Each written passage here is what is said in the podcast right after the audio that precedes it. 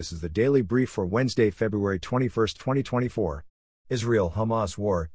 Updates from day 138 of the conflict.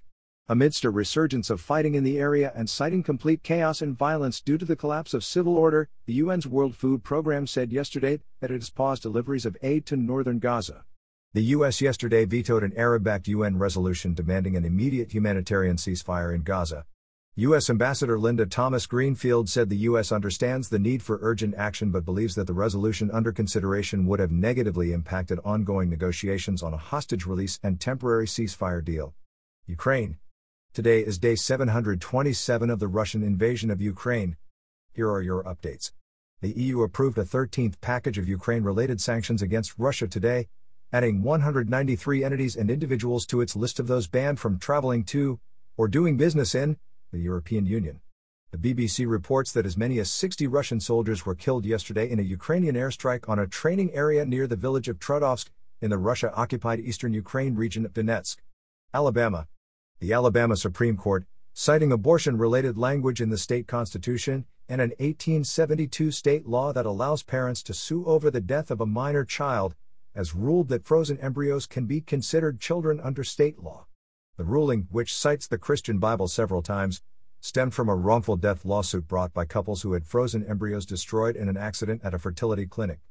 It has been criticized by large numbers of reproductive care and infertility treatment professionals, but applauded by anti-abortion activist groups. U.S. Women's Health. First Lady Jill Biden is expected to announce $100 million in federal funding today for research and development in women's health. The funding initiative is part of the White House Initiative on Women's Health Research, which was announced late last year. U.S. Cybersecurity. President Joe Biden is expected to sign an executive order today that outlines a framework of cybersecurity regulations and rules aimed at protecting U.S. ports from ransomware and other forms of cyberattack. Missouri. Authorities in Kansas City, Missouri, have charged two men wounded in the mass shooting at the Kansas City Chiefs Super Bowl parade with second-degree murder and weapons-related charges. Police say the men were with different groups at the parade when an argument broke out and they began firing their weapons. U.S. and Russia.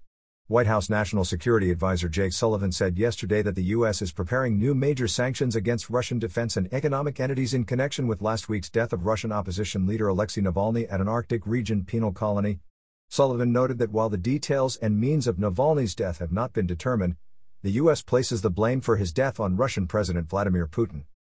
Israel and Iran. Iranian oil minister Javad Oji alleged today that an Israeli sabotage operation was responsible for multiple explosions last week on an Iranian natural gas pipeline. Israel has not acknowledged carrying out the attack. Syria and Israel. Syrian state media cites government officials as saying that at least two people were killed today in an Israeli airstrike that hit a residential building in the Syrian capital of Damascus. Reports note that the building is near a complex used by security agencies and has been reported previously to have housed visiting Iranian military experts. UK. Following a Sun newspaper report yesterday about the failure of a UK nuclear-capable missile test in the Atlantic Ocean last week, British defense officials have confirmed that an anomaly occurred during a test firing of a non-nuclear Trident missile, but say the UK's nuclear and missile capabilities remain safe, secure, and effective. Spain.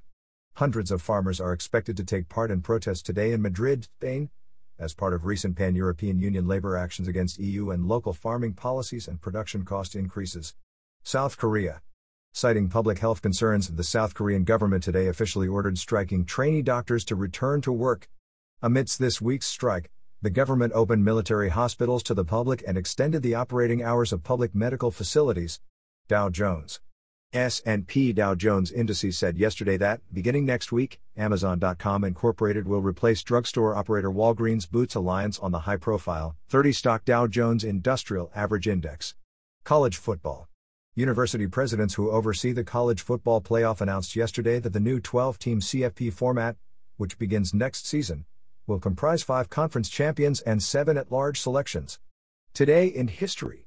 On this date in 1965, Muslim minister and human rights activist Malcolm X, who articulated concepts of racial pride and black nationalism in the United States, was assassinated in New York City. He became an ideological hero following the posthumous release of the autobiography of Malcolm X. This has been the Daily Brief for Wednesday, February 21, 2024.